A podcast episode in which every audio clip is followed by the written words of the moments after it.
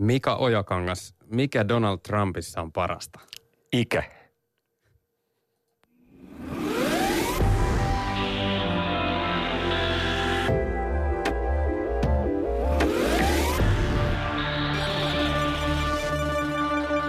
Tämä on KulttuuriCocktail. Minä olen Teemu Laaksonen ja vieraanani on valtio-opin professori Mika Ojakangas suoraan Jyväskylän yliopistosta. Tervetuloa. Kiitos. Aave kummittelee länsimaissa.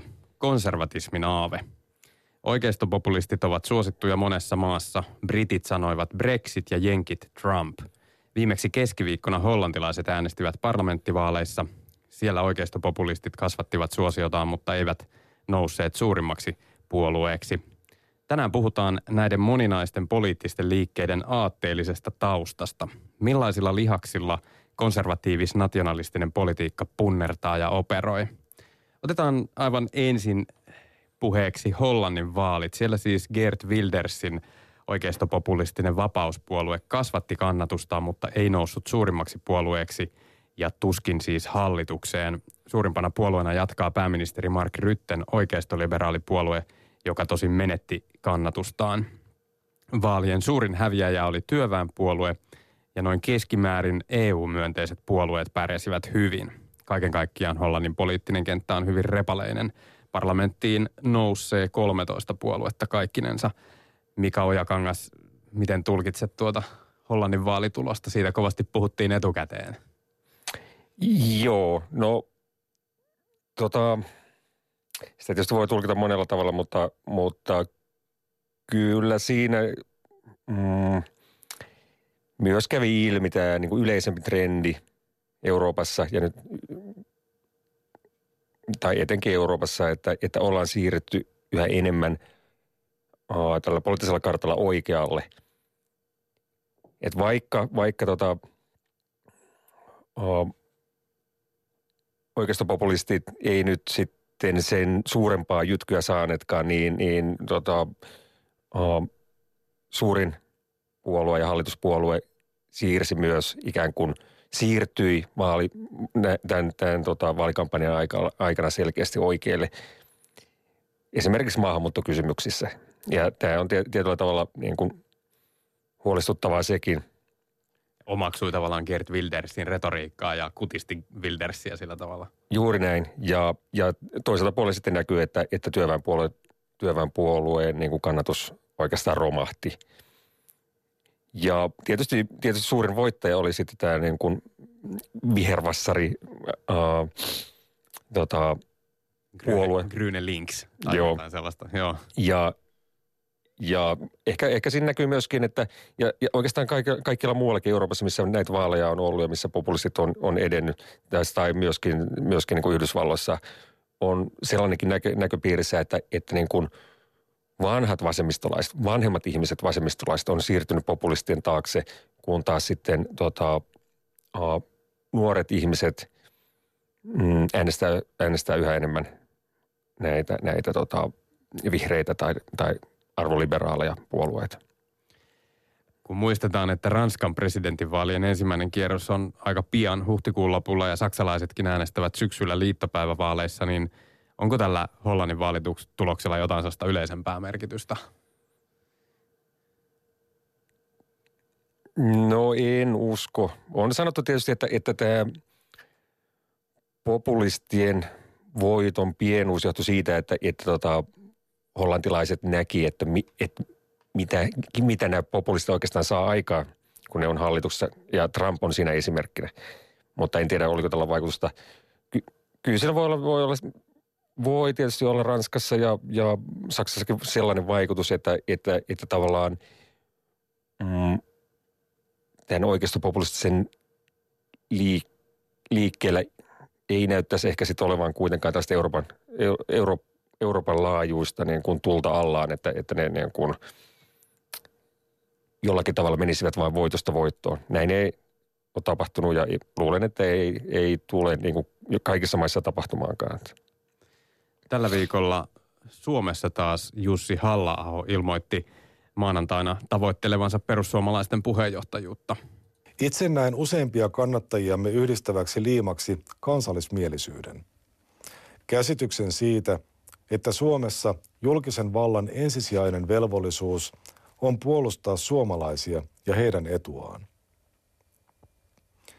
Perussuomalaisia yhdistää näkemys siitä, että Suomi ei voi olla globaali sosiaalitoimisto, johon kenellä tahansa on oikeus lampsia sisään elätettäväksi ja esittää röyhkeitä vaatimuksia. Uskoakseni perussuomalaisia yhdistää myös väkevä oikeustaju. Usko siihen, että lakien ja oikeuslaitoksen tulee suojella kansalaisia rikollisilta eikä rikollisia tekojensa seuraamuksilta. Lojaalisuus on minulle hyvin tärkeä asia, oli kyse omasta perheestä, omasta kansasta tai omasta puolueesta. Minä olen aina omien puolella. Timo on tehnyt valtavan työn, mutta tämä puolue ei tarvitse toista yhtä suurta johtajaa. Me tarvitsemme demokraattisemman, keskustelevamman, moniäänisemmän ja hajautetumman puolueen. Näin sanoi siis perussuomalaisten europarlamentaarikko Jussi Halla-aho ilmoittautuessaan puheenjohtajakisaan.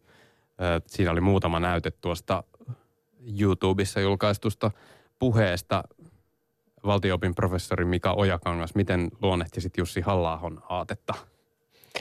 No pelkästään tämän puheen, puheen perusteella nyt on mitään, mitään tota, isoja linjoja vaikea tehdä, mikä, mikä on Halla-ahon aate. Mutta, mutta jos ajattelee niin kuin perussuomalaisia yleisemmin, niin kyllä mä näkisin niin, että, että, että siellä on ollut ikään kuin tällaista kaksi leiriä. On toisaalta ollut tällainen A, enempi tämmöinen S M P-läinen populistinen leiri, jossa niin kuin Timo Soini on ilman muuta ollut se kärkihahmo. Toisaalta on sitten tällainen uh, vahvemmin ikään kuin elitistinen, joskus sanon militaristinen ja nationalistinen leiri, jonka, jonka tota, kärki, kärkinimenä nyt yhtenä kärkinimistä Halla-aho varmasti on.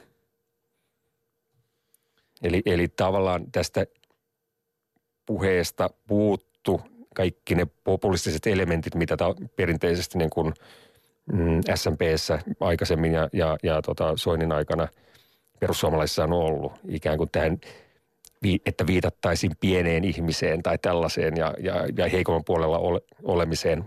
Ei, nyt on, ollaan omien puolella, oma perhe, oma heimo, oma kansakunta.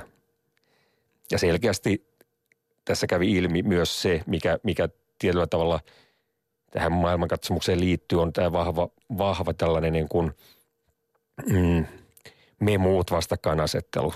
Että jos ajatellaan, että tässä populistisessa siivessä ainakin aikaisemmin, nykypäivänä hyvin vähän edes Timo Soini puhuu tästä, mutta että oli, oli tota, tämä perinne oli ikään kuin mm, tavalliset ihmiset ja, ja, ja herrat, tämä jako meni ja, ja, ja ta- tavallaan asetuttiin aina näitä herroja, rötösherroja vastaan, jos muistetaan vielä S M P:stä. Joo.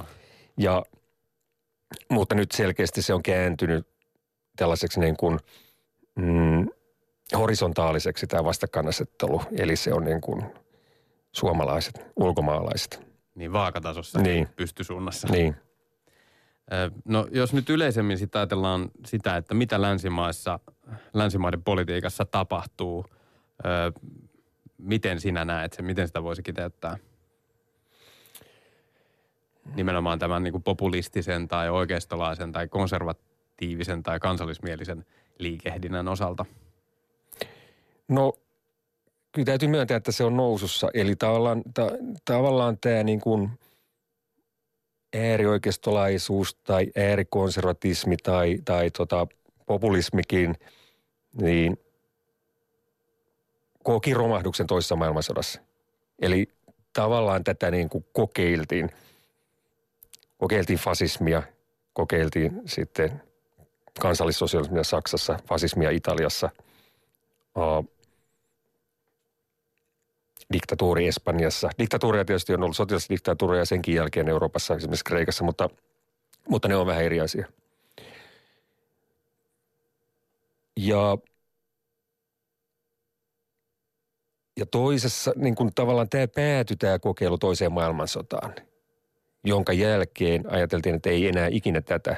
Ja, ja siinä olikin sitten todella pitkä niin kuin tauko, eli, eli tavallaan tämä niin kuin äärioikeistolaisuus, populismi oli tavallaan pannassa, tai sitä ei ollut olemassakaan niin kuin viisikymmentä-kuusikymmentäluvulla. Se alkoi nousta ensimmäistä kertaa niin kuin seitsemänkymmentäluvulla, ensimmäisenä ehkä niin kuin Yhdysvalloissa tuli ajatus näistä niin kuin, uh, hiljaisesta enemmistöstä ja, ja myös, myös niin kuin eliitin keskuudessa alkoi tulla tällaisia niin kuin valituksia ikään kuin, että ollaan menty liian pitkälle vapauksissa ja tasa-arvossa. Voitko sieltä mainita jotain esimerkkejä tai tyyppejä tai tapahtumia, missä se tuli esiin? No ei varmaan, ei varmaan suoraan semmoisia niin kuin merkittäviä tapahtumia ollut ennen, ennen tätä Tea Party-liikettä, joka, joka syntyi yhdeksänkymmentäluvulla, että, että, mutta, mutta tuota tietysti pientä liikehdintää. Joo. Ja, ja, ja tota, samalla tavalla Euroopassa sitten oikeastaan niin kuin yhdeksänkymmentäluvulta lähtien on tapahtunut tällaista mm, äärioikeistolaisuuden ja populismin uudelleen nousua. Ikään kuin, ikään kuin tämä niin kuin toisen maailmansodan katastrofista olisi niin kuin kulunut jo tarpeeksi kauan, että me ei nyt enää muisteta, että, että mitä, mitä siinä oikeastaan silloin kävi. Eikä kysymys tietenkään ole pelkästään toista maailmansodasta, vaan myös näistä yhteiskunnista, jotka olivat hyvin niin kuin oppressiivisia suhteessa kansalaisinsa. Ö, voiko siis ajatella, että se on tavallaan pikkuhiljaa kehitys on kulkenut tähän suuntaan, että, että tota... vaihtelu virkistää ja nyt voi taas palata semmoisiin ideoihin, jotka on aikanaan hylätty ja, ja ne sukupolvet ovat kuolleet, jotka saivat rokotuksen sitä vastaan. Eli tämä kaksituhattakymmenluvun tavallaan todellinen kukoistus tällä saralla, niin, niin ei liity mitenkään muuhun kuin siihen, että aika oli vaan kypsä, vai miten näet? No, onhan tietysti tässä hyvin paljon kaiken näköistä, kaiken näköistä tapahtunut ja kaiken näköisiä virtauksia menossa, että, että tota... että toi on vain yksi selitys, että, että aika on sille kypsä, että ollaan unohdettu se kamaluus, mikä siihen on liittynyt. Toinen, toinen tietenkin niin kuin mm, globalisaatiosta johtuva epävarmuus, finanssikapitalismin kriisit ja kaikki tällainen, niin etsitään niin kuin varmoja ja selkeitä vastauksia niin kuin olemassaolon ongelmiin, ja, ja sitähän nimenomaan niin kuin nämä etenkin populistiset puolueet tarjoaa, että asiat on loppupeleissä yksinkertaisia, eikä niin kuin hallitseva niin sanottu eliitti, teknokraatti sanoo, että ne ovat hyvin monimutkaisia ja hyvin vaikeasti hallittavia. Ä, australialaisella valtiotieteilijällä Karen Stennerillä oli tällainen, tällainen ajatus, että itse asiassa kun puhutaan konservatiiveista oikeistopopulistien yhteydessä, niin, niin pitää tehdä tämmöinen jaottelu, että näitä konservatiiveja on kolmenlaisia. Ö, on siis se porukka, joka kannattaa pientä valtiota ja vapaita markkinoita. Sitten on nämä perinteiset status quo-konservatiivit, jotka nimenomaan haluavat vanhan systeemin säilyttää. Ja sitten kolmantena, ja tämä Stennerin mukaan nimenomaan tässä oikeistopopulismin nousussa olennainen porukka, autoritäärit. Eli tällainen ö, porukka, joka... Ö, vannoo yhteisten arvojen ja tapojen nimiin ja, ja kaipaa selvää auktoriteettia, ei pidä moniarvoisuudesta tai yksilönvapauksista, ja turvallisuuden tunne ja tottelevaisuus ovat tärkeitä. Ja Stennerin mukaan tämmöinen autoritäärisyys tai autoritäärien nämä piirteet laukeavat vasta koetun uhan alla, eli he saattavat olla vuosikausia ihan, ihan yhtä suvaitsevaisia kuin joku toinen, mutta sitten kun tulee jonkinlainen koettu tai todellinen uhka, niin, niin aletaan hakea tätä yhteisön turvaa. Näetkö sinä, että, että tämmöinen, tämmöinen autoritäärien porukkakin on olemassa, tai että se olisi jotenkin selittävä? selittävä Siitä tekevä. Nimenomaan on kysymys, koska nä, tä, tä, tässä kolmessa äh, eri konservatismin tyypissä voidaan sanoa, että se ensimmäinen oikeastaan ei ole ollenkaan konservatiiveja, vaan ne on äh, libertaareja. Ja, ja, ja tämä toinen konservatismin tyyppi, joka on tämä status quo, eli pidetään kaikki ennallaan. Se, niin, mikä on niin kuin se vanha ajatus konservatismista. Niin, mikä olikin niin kuin vanha, mitä vanha konservatismi oli, tai konservatismi alun perin. Mutta, mutta tavallaan se konservatismi on kuollut. Ja tietyllä tavalla niin kuin jäljellä, jäljellä on nyt sitten enää, enää tämä niin kuin, jota autoritäärinen konservatismi, tai mä kutsun sitä radikaaliksi konservatismiksi. Ja, ja tota, no jos ajattelee niin kuin konservatismin historiaa, konservatismi, uh, voisi sanoa, että se syntyi reaktiona Ranskan vallankumoukseen. Eli ja Ranskan vallankumouksen niin kuin ideaaleihin, uh, vapaus, veljes ja tasa-arvo, joista nämä mm, konservatiivit, tai niitä on kutsuttu myöhemmin sitten historiankirjoituksessa vastavallankumoukselliset, niin josta ne hyväksyi ainoastaan tämän veljeyden. Eli, eli vapaus ja tasa-arvo oli jotain, jotain mitä, vastaan, mitä vastaan he halusivat taistella. He halusivat tietysti palauttaa monarkian, mutta sitten, mutta sitten pikkuhiljaa tuhatkahdeksansataaluvulla ikään kuin nämä monarkistitkin joutui niin kuin vähemmistöön ja, ja erinäköisiä vaihtoehtoja esitettiin, muun muassa diktatuuria. Tämä, tämä oli niin kuin ikään kuin, että, että tota, ainoastaan diktatuuri voi pelastaa demokratialta, jonka, jonka tota, oh, pääperiaatteena on nimenomaan kaikkien kansalaisten tasa-arvo. Ja meidän tietysti täytyy muistaa, että demokratia siinä mielessä, kun me nyt sitä ajatellaan, niin on hyvin nuori ilmiö. Esimerkiksi tämä yleinen yhtäläinen äänioikeus on, on niin kuin ilmiö, joka, joka tota, on vakiintunut eri maissa vasta tuhatyhdeksänsataaluvulla. Ja esimerkiksi Englannissa vielä, vielä tota, tuhatyhdeksänsataaneljäkymmentäviisi jollakin ihmisellä oli kaksi ääntä. Eli ei, sen, ei, ei tämä niin kuin, tavallaan tämä demokratia siinä muodossa, mikä se tunnetaan, niin on hyvin nuori ilmiö. Ja se on koko aika joutunut taistelemaan myöskin näitä niin kuin autoritäärejä vastaan. Että toisen maailmansodan jälkeen sillä oli, oli ehkä niin kuin parhaat edellytykset kukoistaa. Demokratialla. Joo. No mennään kohta vielä tähän tarkemmin alaan, jota sinä, sinäkin olet tutkinut, eli tämä radikaali konservatismi. Mutta kysyn vielä, jos ajatellaan tätä niin kuin yleiskuvaa siitä, että missä nyt Euroopassa ja Yhdysvalloissa ollaan, niin, niin kenen etuja tässä ikään kuin ollaan ajamassa? Tai mikä on se niin kuin myyntilause, jolla, jolla kansanjoukot saadaan konservatiivien tai populistien puolelle? No sellainen lyhin tie suosioon on, on uh, ilman muuta tämä niin kuin uhkakuvien pystyttäminen, pystyttäminen eli, eli vihollisuuksien etsiminen. Eli löydetään niin kuin niitä uhkia, nimetään niitä. Ja näin tietysti on niin kuin tapahtunut, tapahtunut tota, aina näissä autoritaarisissa valtioissa. Esimerkiksi ja jollakin tavalla, en tiedä onko kysymys persoonallisuustyypistä vai onko se yle, yleisesti ihmisluonnossa, mutta että, että, että tavallaan tällaisten vihollisten nimeäminen niin oh, vahvistaa omaa identiteettiä, että antaa niin kuin, tietyllä tavalla elämälle myös niin kuin suunnan. Että et, kun tiedetään, ketä vastaan on, niin tiedetään myös, että mitä me itse ollaan. Ja tätähän niin nämä populistiset puolueet tai kutsutaan itse äärioikeistolaisiksi puolueeksi, niin sitähän ne jatkuvasti tekee. Ne lähtee liikkeelle puheissaan nimenomaan siitä vihollisesta ja vastustajasta.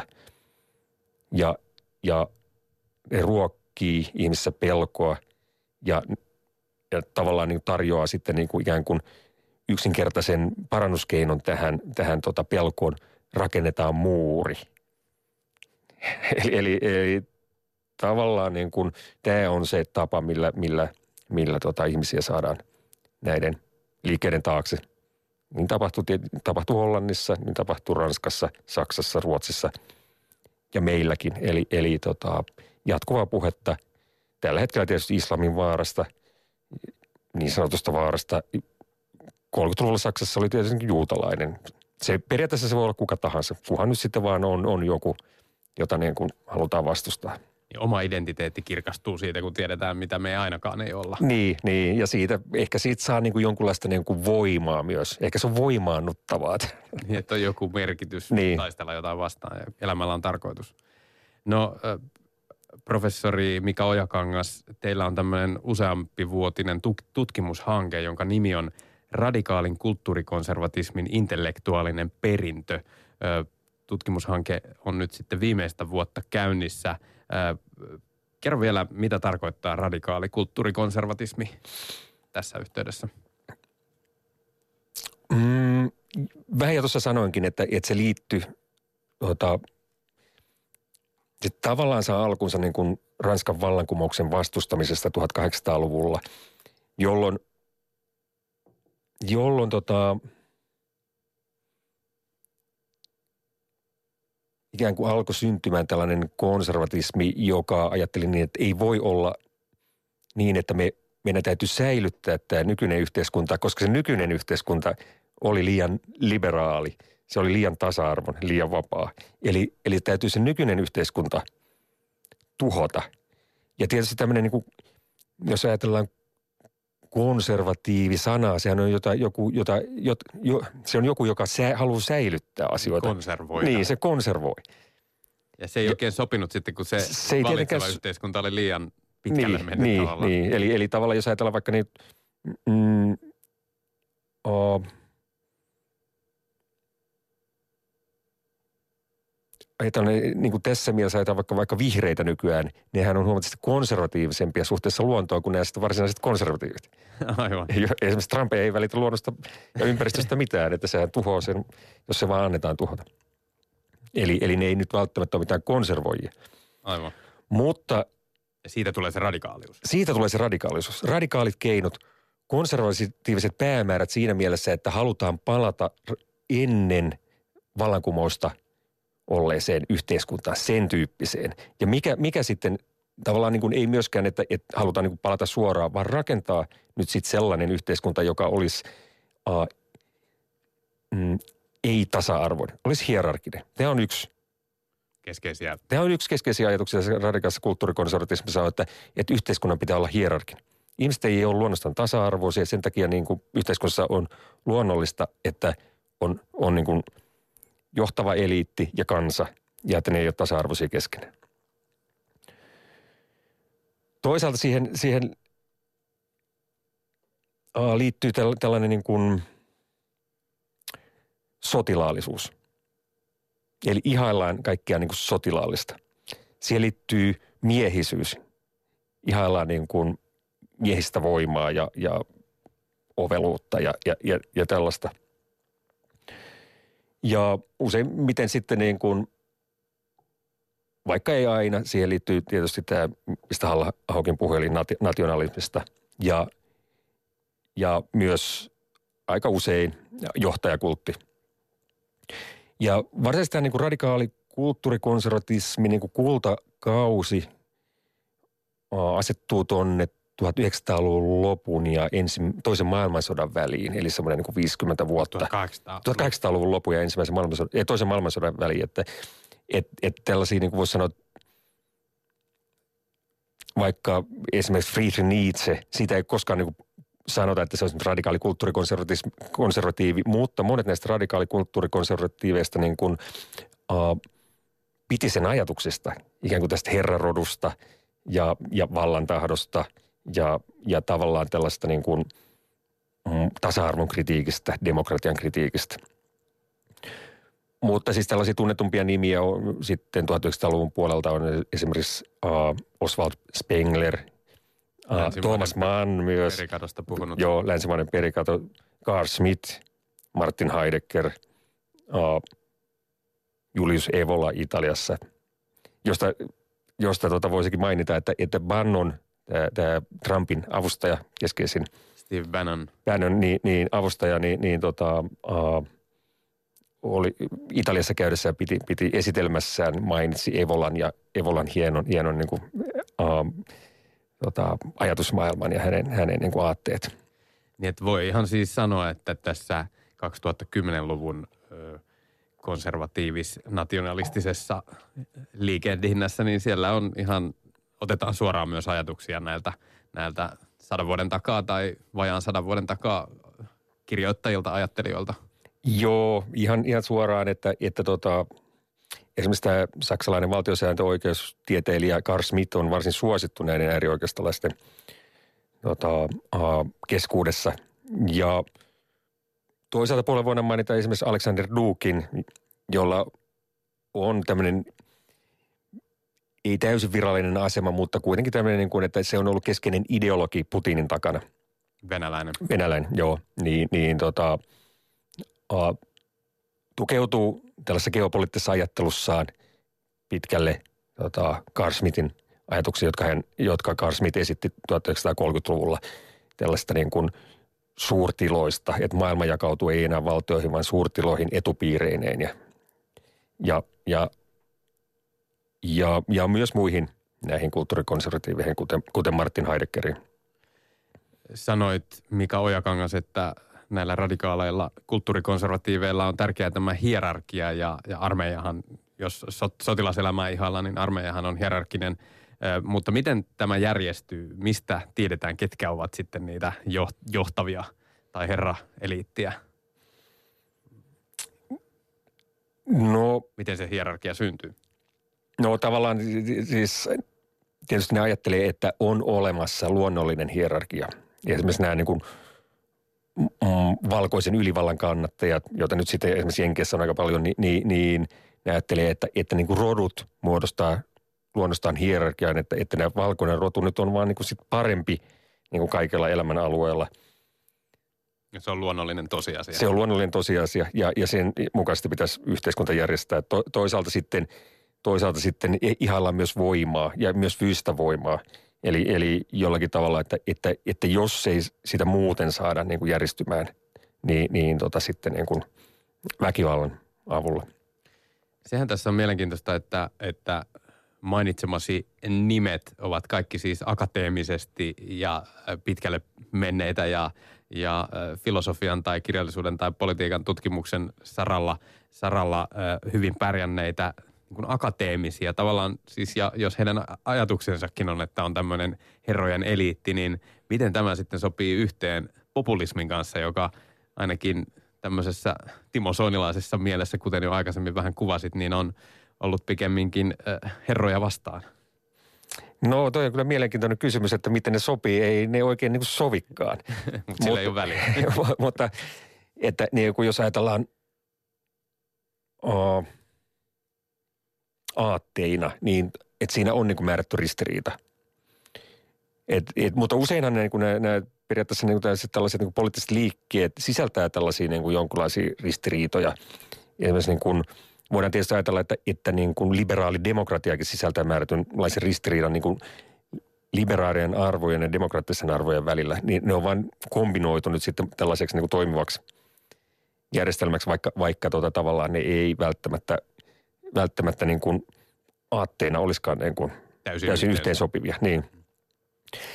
Mutta tietenkin voidaan ajatella näin, että, että tota, strategisesti, että, että periaatteessa niin kuin tämä kulttuurikonservatiivinen, tämä radikaali kulttuurikonservatiivinen liike maailmansotien välillä oli melko niin kuin epäpopulisti. Se oli enemmän elitistä niin kuin nykyään ja, ja, ja tavallaan niin sen takia niin kuin, tai oli se halusi irtautua sitten niin kuin tästä, tällaista populismista, tai oli sellaisia niin kuin sen edustajia, jotka halusi irtautua populismista, esimerkiksi Ernst Jünger, joka oli myös kirjailija, niin ei liittynyt sitä kansallissosialistiseen puolueeseen, koska sen mielessä se oli niin kuin liian demokraattinen. Ei ollut tarpeeksi elitistinen. Että, et tota... Mutta ehkä tässä voi nähdä myös jotain määrätynlaista niin kuin pragmatismia, eli, eli tavallaan niin kuin tämä Bannon tai, tai Halla-aho näkee, että niiden ainoa mahdollisuus niin kuin päästä valtaan on demokraattisessa yhteiskunnassa kuitenkin niin kuin, uh, tota, mm, vaalien kautta, jolloin ne tar- tarvii kansan tukea. Johon populismi on hyvä väline. Johon populismi on hyvä väline, jolloin tarvitaan sitten tällainen populistinen... Uh, kärkinimi sinne, tällainen, joka, joka tota, esiintyy nyt sitten vähän epäkonventionaalisesti ja, ja, ja rikkoo rajoja niin kuin Trump tai, tai, tai Timo Soini. Ja, ja voisi ajatella, että, että niin kuin Trump on Bannonin väline päästä valtaan. Samalla tavalla voisi, voisi voinut ajatella, että Timo Soini on Halla-ahon väline päästä valtaan, mutta katsotaan nyt, mitä tapahtuu sitten vaaleissa. Niin, tässä itsekin olen vähän kiertänyt tässä niin kuin terminologisesti koko ajan, että mistä ilmiöstä nyt oikeastaan puhutaan, mutta se, mitä ehkä viime vuosina on kaikkein eniten käytetty, on juuri tämä oikeistopopulismi. Onko, onko se hyvä kuvaamaan sisällöllisesti tätä konservatiivis-kansallismielistä liikehdintää, vai onko se enemmän, voisiko ajatella, että se on enemmän nimenomaan tähän keinoihin liittyvä, että millä päästään valtaan? No joo, kyllä tietyllä tavalla kun katsoo sitten, jos, on päästy, jos niin kuin populistit on päässyt valtaan, oikeistopopulistit on päässyt valtaan, niin minkälaista politiikkaa ne on harrastanut? Ne ei todellakaan ole ha- harrastanut ikään kuin sellaista politiikkaa, jossa, jossa tota, sitten, joka olisi jollakin tavalla syleillyt tätä, näitä kansan syviä rivejä. Esimerkiksi nyt näkee Yhdysvalloissa, mitä tapahtuu. O- o- toi Trump on tehnyt jo satoja lakiesityksiä, jotka on menossa kongressiin, ja suurin osa niistä on sellaisia, jo, että, että köyhiltä ja vähävaraisilta ja kansan syviltä riveiltä otetaan etuuksia pois. Ja, ja toisaalta sellaisia, että annetaan etuuksia sitten eliitille ja, ja, ja niin kuin tosirikkaille.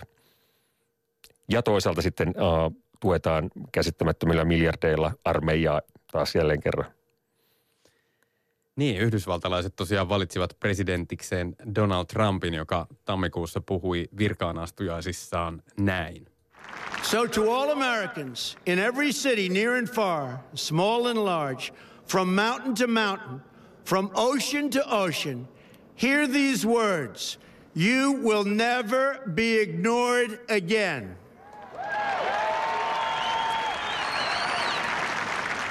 Your voice, your hopes and your dreams will define our American destiny. And your courage and goodness and love will forever guide us along the way. Together, we will make America strong again. We will make America wealthy again. We will make America proud again. We will make America safe again. And yes, together, we will make America great again. Thank you, God bless you, and God bless America. Thank you. God bless America. Näin siis Donald Trump tuossa pari kuukautta sitten virkaanastujaispuheessaan sen puheen aivan lopussa. Tänään siis Kulttuurikoktailissa vieraana on valtio-opin professori Mika Ojakangas ja puhutaan äh, konservatismista ja nationalismista ja populismista ja, ja niiden aatteellisesta juuresta ja taustasta. Mika Ojakangas, mitä sanot Trumpista? Onko hänellä jokin aate? Sitä on todella vaikea sanoa. Trump käsittääkseni ei ole kirjoittanut mitään aiheeseen liittyen, että, että tota, on vaikea sanoa, että mikä Trumpin aate on ja mikä, mikä niin kuin Trumpin ajatusten ja sen puheiden välinen suhde on, että, että tota, joidenkin puheiden ja, ja tekojen välinen, välinen suhde on suora. Sanoo, että hän rakentaa muurin ja se meinaa rakentaa sen muurin, mutta, mutta sitten niin kun, äh, tavallaan niin suurin osa Trumpin puheista, esimerkiksi tämä virkaanastujaispuhe, oli, oli pelkkiä korulauseita, pelkkää retoriikkaa ilman mitään varsinta sisältöä, mitä tarkoittaa tehdä niin kuin great again. Et, että mm. et niin kuin, viittaako sitä, että joskus aikaisemmin Amerikka oli ollut suurempi. Näin, näin, näin rikas tietysti Amerikka ei koskaan ollut, mutta se silti aiko, aiko tehdä se niin kuin rich again, wealthy again. Eli, eli, eli, eli tavallaan tässä on niin kuin monia hankalia kysymyksiä, mutta, mutta kyllä, niin kuin, kyllä se nyt näyttäisi aika selvältä, että, että tota, ja jos ajatellaan, että, että niin kuin ainakin osa näistä niin kuin sen lakialoitteista ja, ja näistä määräyksistä tulee häneltä itseltään, että hän ei ole pelkästään niin kuin tämän, tämän niin kuin sen taustajoukkojen sätkynukke, niin, niin tota, tokihan on, on sekä radikaalikonservatiivi että, että populisti samalla, samassa niin kuin henkilössä. Ja, ja määrätyllä tavalla niin voi, voi ajatella, että, että yhdistettynä vielä tällaiseen niin kuin ultraliberalismiin tai libertariaaniseen niin kuin maailmankatsomukseen, jossa niin kuin valtio sinänsä niin kuin, ja hallinto nähdään pahana ja se täytyy purkaa lukunottamatta tota, armeijaa ja poliisivoimia.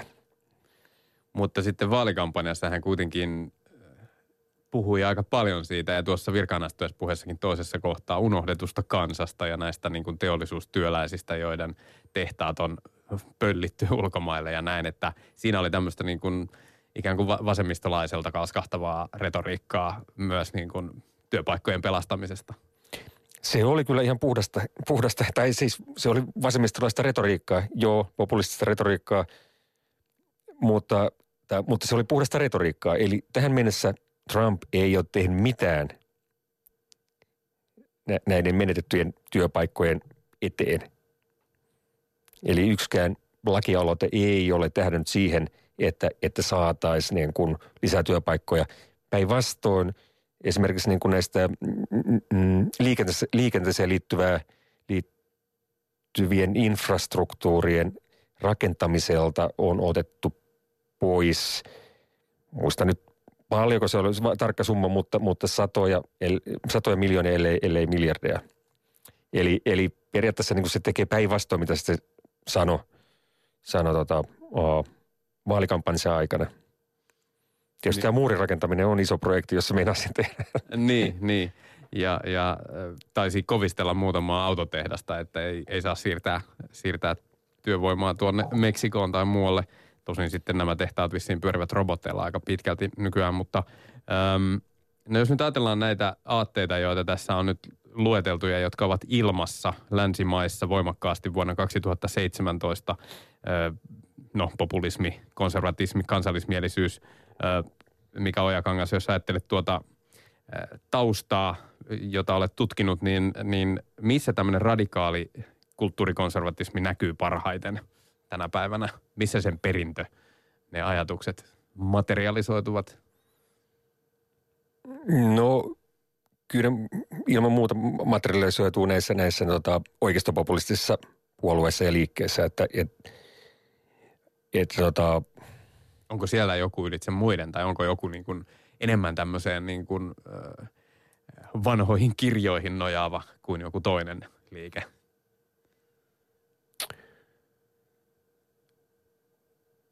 Mm, no oikeastaan sitä on hankala sanoa, että, että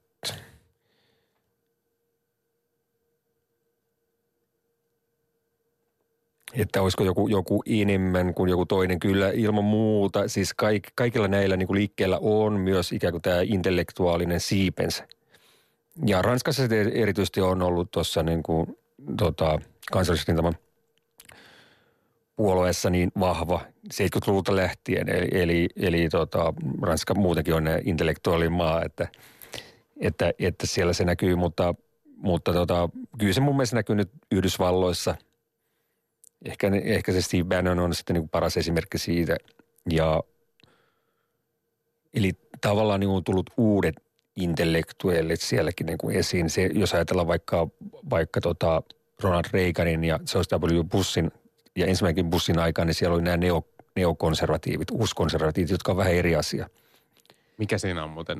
Mik, ne, ne ei ollut lähellekään niin radikaaleja, että, että tavallaan tämä, tämä tota, tai sanotaanko, että ne oli, ne oli huomattavasti kauempana mistään fasismista. Ne kuitenkin piti kiinni sellaista asioista kuin, niin kuin perustuslain kunnioittaminen ja vallan kolmijako ja muuta vastaavaa, jota nyt Trump on yrittänyt yrittänyt tota, tietenkin niin kuin, oh, hyökätä näitä, näitä muita instituutioita vastaan, erityisesti oikeuslaitosta ja tietenkin vielä tätä, tätä nykyaikana demokratiaan vahvasti kuuluvaa oh, lehdistön vapautta vastaan tai ylipäätään mediaa vastaan.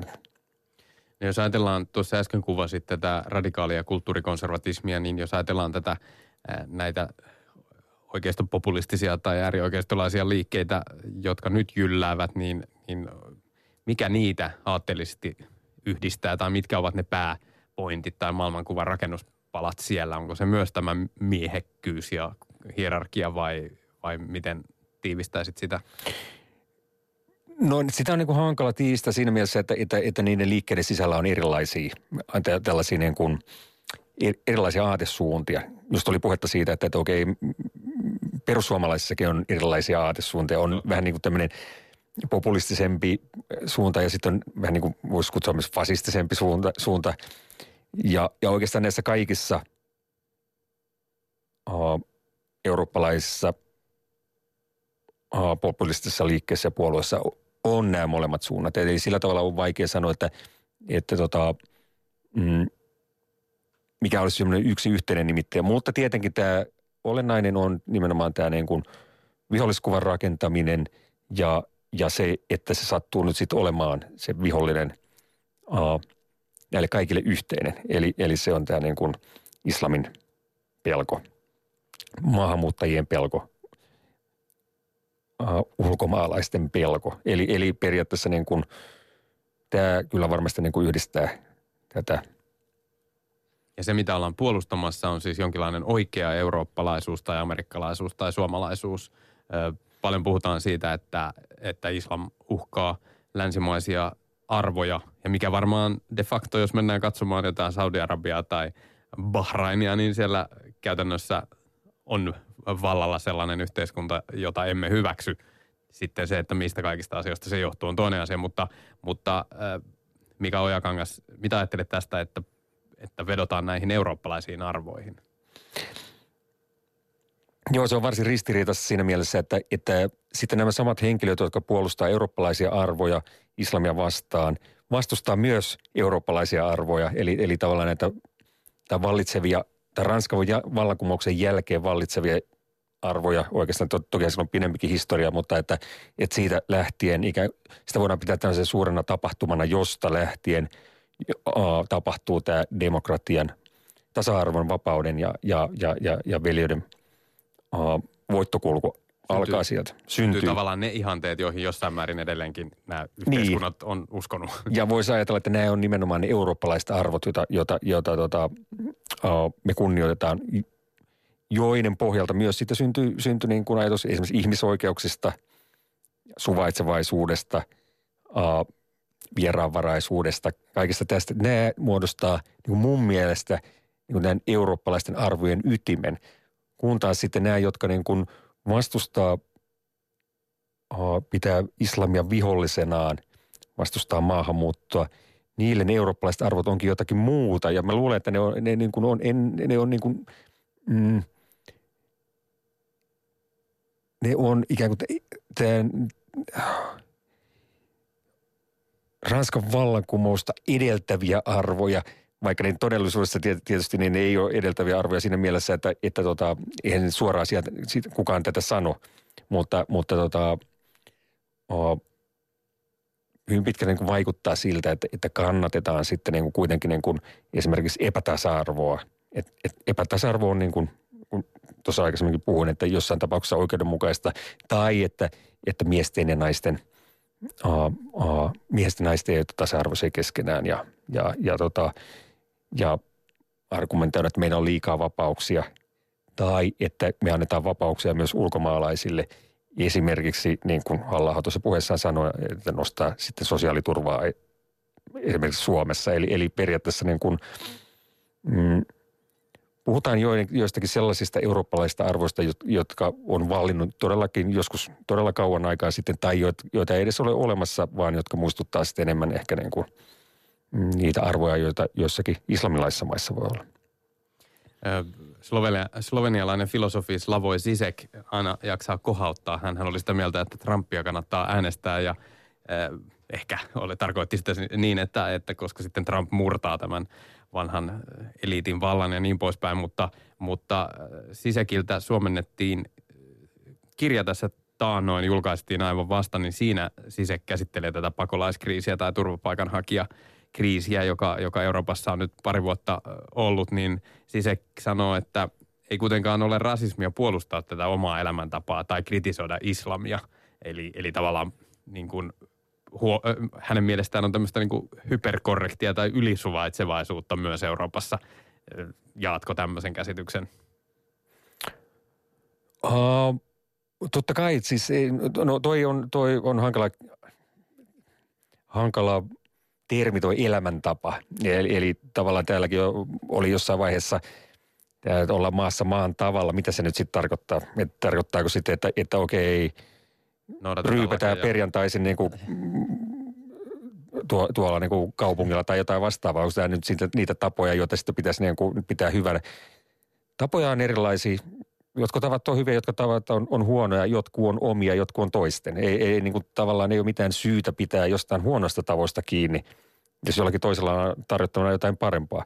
Totta kai meidän täytyy pitää kiinni jostakin niin kuin, uh, länsimaista arvoista, jotka on nimenomaan vapaus ja tasa-arvo. Ja, ja että jos joku on uhka näille, näille arvoille, niin, niin tota, meidän, tai, tai että... Et, meidän täytyy puolustaa niitä eri, erilaisia mahdollisia uhkia vastaan. Tuli ne sitten ulkopuolelta tai sisäpuolelta. Eli mä näen, että, että suurin uhka tällä hetkellä ei todellakaan ole mikään niin kuin islam, vaan nimenomaan tämä niin kuin eurooppalainen ja nyt amerikkalainen myös niin kuin oikeistopopulismi ja äärioikeistolaisuus. Se uhkaa meidän näitä eurooppalaisia arvoja, tasa-arvoja ja vapautta. Euroopan historiaan ja holokaustiin erikoistunut amerikkalaisprofessori Timothy Snyder on kirjoittanut juuri kirjan tyranniasta ja, ja hän siis tämän tutkimusalueensa takia ja ki- aiemmin kirjoittamiensa kirjojen takia tuntee hyvin totalitarismit, tuhatyhdeksänsataaluvun totalitarismit ja niiden alla eläneiden ihmisten kokemukset. Ja hänen mukaan se ei ole mitenkään itsestäänselvää, että demokratia pysyy demokratiana. Ja Ja Snyder arvioi, että usein muutos tapahtuu nimenomaan systeemin sisältä käsin, että hallintojärjestelmä muutetaan toiseksi demokratian sisällä. Muutos, hän heittää näin, että kestää yleensä noin vuoden ja alkaa usein vaaleista. Ja se tehdään monesti tuhoamalla totuuden käsite, joka, joka sitten äh, tuhoaa luottamuksen yhteiskunnassa. Ja se tarkoittaa sitä, että oikeusvaltio, demokraattinen valtio ei voi enää toimia. Mitä ajattelet tästä Snyderin analyysistä? No ihan hyvä analyysi. Se on pidettävä mielessä, että, että niin kuin tällainen liberaali demokratia, demokraattinen järjestelmä, joka meillä on ollut, ei ole ollut vielä kovin pitkään. Että on ollut erilaisia. Siis monarkian aikakausi, perinnöllisen monarkian aikakausi kesti niin uudella ajalla ja keskiajalta lähtien, niin huomattavasti, on, kesti huomattavasti pidempään kuin vielä meillä nyt tätä demokraattista aikaa on ollut. Ja tietysti jos ajatellaan, ajatellaan niin kuin jo näitä klassisia valtio-opin teoreetikkoja, Platonia ja Aristoteleesta niin kuin Kreikasta kaksituhattaviisisataa vuotta sitten, niin, niin he molemmat argumentoi, että, että itse asiassa nämä valtiomuodot menee sykleissä. Demokratian jälkeen tulee tyrannia. Ja, ja näin, näin siis on niin kuin monesti tapahtunut. Tietysti Natsi-Saksassa tapahtui näin. Hitler pääsi valtaan demokraattisesti. Erdogan pääsi valtaan demokraattisesti. Turkissa. Niin, Turkissa. Ja Venäjällä Putin pääsi valtaan ainakin demokraattisen järjestelmän puitteissa, en tiedä kuinka demokraattisesti, jo, jossa niin kuin pikkuhiljaa ne on sitten alkanut tota, kasaamaan valtaa itselleen. Ja ollaan siirrytty selvästi niin kuin lähemmäs diktatuuria ja, ja, ja jopa tyranniaa. No Donald Trump näyttää tosiaan nyt tällä hetkellä hapertavan demokratiaa Yhdysvalloissa. Mika Ojakangas, ajatteletko, että se on tahallista? Uh, mä luulen, että se on tahallista. Se on tarko- tarkoituksellista, ei, ei mikään vahinko. Kyllä tässä niin kuin, mun mielestä tässä on kuitenkin suunnitelma olemassa. Mikä viittaa siihen? Donald, Donald Trumpin kaikki oikeastaan niin kuin tekeminen viittaa siihen. Eli lähtien liikkeelle tuosta niin kuin, uh, maahanmuuttokielloista, joka oli täysin arbitraarinen. Siinä, sillä ei ole mitään muuta uh, tarkoitusta kuin luoda jälleen uutta pelkoa Yhdysvalloissa. Jotakin sellaista kohtaa, joka ei niin kuin millään tavalla ole, ole, ole ollut mikään uhka Yhdysvalloille niin kuin viisitoista vuoteen. Niin ja nyt sitä tuomarit sitten haastavat ja Trump haastaa takaisin, eli siinä on jo tämä vallan kolmijako-oppi vähän testissä. Joo, siinä sitä testataan, se on ihan selvä. Että, ja ja että, että Trump haluaa, tai sen taustajoukot haluaa, että, että tuomio, tuomioistuimelta viedään valtaa pois ja samaten, että lehdistöltä viedään valtaa pois. Puhutaan fake newsista ja vääristä uutisista, vaikka, vaikka kysymys on niin kuin uh, valtavista uh, pitkästä niin kuin traditiosta luotetuista uh, medioista ja yhtäkkiä ne sitten kaikki mukamas valehtelee. Se on muuten yhdistää aika lailla näitä oikeistopopulisteja ja äärioikeistolaisia, että melkein kaikki suhtautuvat hyvin kriittisesti ja epäillen ja, ja halventaen perinteiseen mediaan. Se on, liittyykö se juuri tähän, että otetaan, otetaan sitä haltuun, sitä tilaa tavallaan? Tai miten, miten analysoidaan? Kyllä mä näen sen näin ja, ja tavallaan te, tietyllä, tietyllä tavalla loppupeleissä niin kuin tavoitteena on tuhota se perinteinen media ja ottaa media ikään kuin tämän valtaelitin, tässä tapauksessa niin kuin esimerkiksi Trumpin ja, ja sen lähipiirin käyttöön jotenkin. Niin, ja se näin on tapahtunut nimenomaan mm, Venäjällä. Eli media oli suhteellisen vapaa yhdeksänkymmentäluvulla sen jälkeen, kun Putin tuli valtaan ja seuraavat seitsemäntoista vuotta, niin sen, sen niin kuin vapaus on, vapautta on kaiken aikaa kavennettu. Nyt siellä ei enää vapaata lehdistöä ollenkaan. Tätä, en usko, että tätä niin kuin tulee tai tapahtumaan Yhdysvalloissa ainakaan ilman, että Yhdysvallat aloittaa sotaa. Siis tämän Trumpin presidenttikauden aikana se on niin lyhyt. Sotaa jonkun muun kanssa. Jonkun muun kanssa aloittaa sodan. Niin, niin, siis, mitä tällaisessa poikkeustilanteessa on paljon helpompi tota, mm, karsia oikeuksia. Karsia oikeuksia ja legitimoida näitä oikeuksien karsimisia. Professori Mika Ojakangas, kuinka paljon tässä konservatiivis kansallismielisessä liikehdinnässä on epädemokraattisuutta? Nämähän ovat kuitenkin tosiaan ihan siis legitiimeissä demokraattisissa vaaleissa valittuja ehdokkaita ja puolueita ja, ja näin. Eli ihan tässä niin kuin normaalin, normaalin politiikan piirissä sikäli.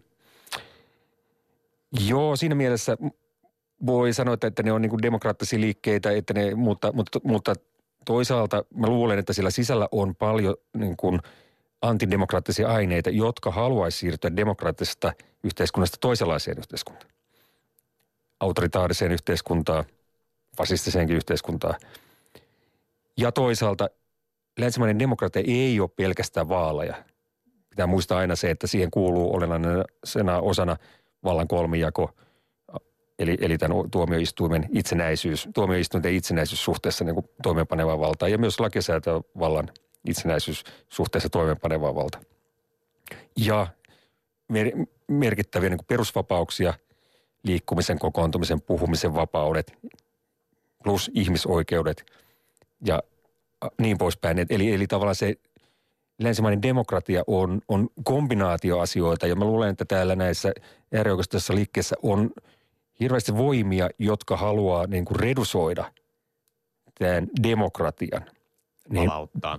Niin, palauttaa demokratian, tai supistaa demokratiaa sillä tavalla, että kysymys onkin vain vaaleista.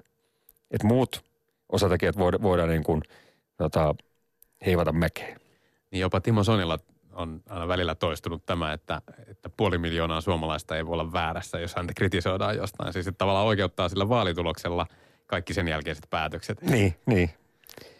Kyllä puoli miljoonaa suomalaista voi olla väärässä. Se on ihan mahdollista. Mutta näetkö siis, että onko todellinen riski, että Yhdysvallat tai joku nyt eurooppalainen maa vajoaisi tyranniaan tai epädemokraattiseen tilaan? On todellinen riski ja on jo vajonnut. Eli, eli kyllä Unkari alkaa olla jo autoritaarinen maa.